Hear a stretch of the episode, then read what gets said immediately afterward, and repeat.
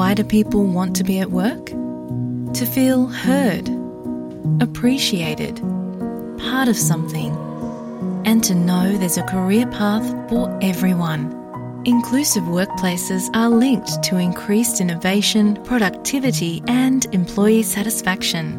Make your organisation a place where people want to be. For inclusion and diversity training, visit inclusion-program.com.au.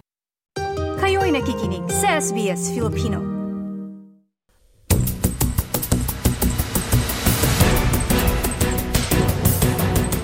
Inihain na sa parlamento ang panukalang batas na magsisimula ng malawakang reforma sa sistema sa lugar trabaho ng bansa. Katwiran ng Partido Labor, kailangan ng mga pagbabago upang masiguro ang dagdag sahod sa mga manggagawa. Ngunit, maaaring maharap niya sa matinding pagbatikos ang epekto nito sa industriya matapos aminin ng tresorero na sa tumataas na halaga ng kuryente, maaaring malagay sa panganib at mauwi sa pagsara ang ilang mga negosyo. Ang detalye sa ulat na binuo ni na Naveen Razik at Anna Henderson na isinalaysay sa wikang Filipino.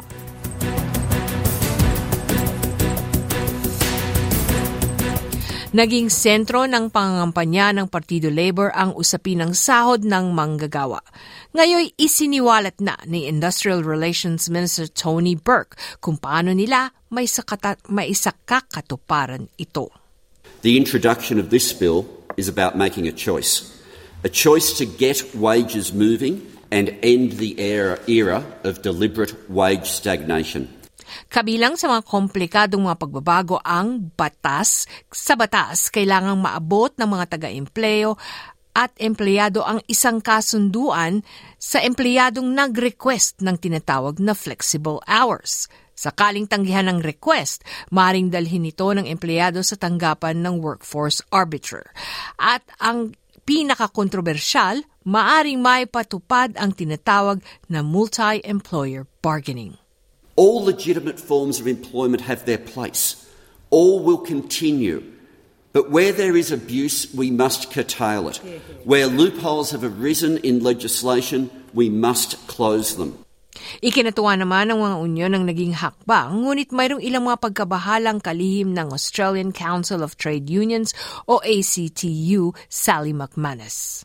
After 10 whole years of wage, wage stagnation, we need this action and it's really, really critical. Having said that, we are concerned that the limitations for workers also to be able to exercise their bargaining power are pretty high. May pag-aalala naman mula mga taga-empleo, ang Chief Executive ng Australian Chamber of Commerce and Industry, Andrew McKellar. This bill could be called the More Strikes and Job Losses Bill uh, because that's the risk that we will see. This bill represents a seismic shift in the direction of bargaining at the workplace level Nais ni Minister Tony Burke na maipasang panukala sa pagtatapos ng taon upang mabigyan ng panahong maipatupad ang mga pagbabago. Ngunit may ilang mga mambabatas, kabilang ang crossbencher na si Senator Jackie Lambie na nananawagan para karagdagang panahon upang masuri ng husto ang mga pagbabago. Well, blow me over if this doesn't reek of union all over it. I don't know what does. These are going to be some of the most crucial and important decisions we are going to make for the future when it comes to IR, and you're trying to shove them down our throat? Seriously. Ang pagtaas ng halaga ng sahod ang isa sa mga pangunahing layunin ng pamahalaan para sa ekonomiya na ibinalangkas sa nakarang budget na mayroong di magandang balita ukol sa halaga ng pang-araw-araw na gastusin o cost of living.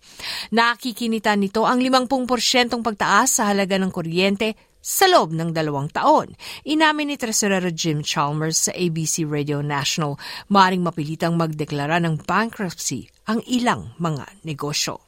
Uh, I am really worried about the impact of high gas prices and high energy prices on Australians broadly, but particularly on Australian industry. I am concerned uh, that the pressure uh, on some of our local industries and some of our manufacturers in particular will be too much.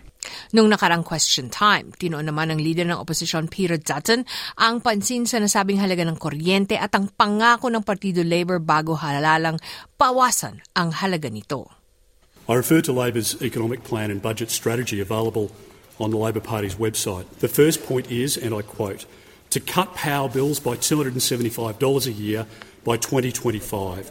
With the budget confirming Order. this promise has been broken, will the Prime Minister admit that his economic plan is in ruins? Isang pangakong ayon sa punong ministro Albanese ay binitiwan bago pa man nagkaroon ng pahayag na tataas ang halaga ng kuryente. Pahayag na ipinagpaliban dahil dinelay ito anya ng koalisyon. What a farce! You the have Prime no Minister's credibility. time has expired. Uh, the Leader of the Opposition is seeking the call. I am, Mr. Speaker. Uh, the, Parliament, the, the Prime Minister's used unparliamentary language toward the Shadow Treasurer and he should be asked to withdraw it. Has the Prime Minister, does the Prime Minister wish to withdraw? Mr. Speaker, that's one of the nicest things I've said about the Shadow Treasurer.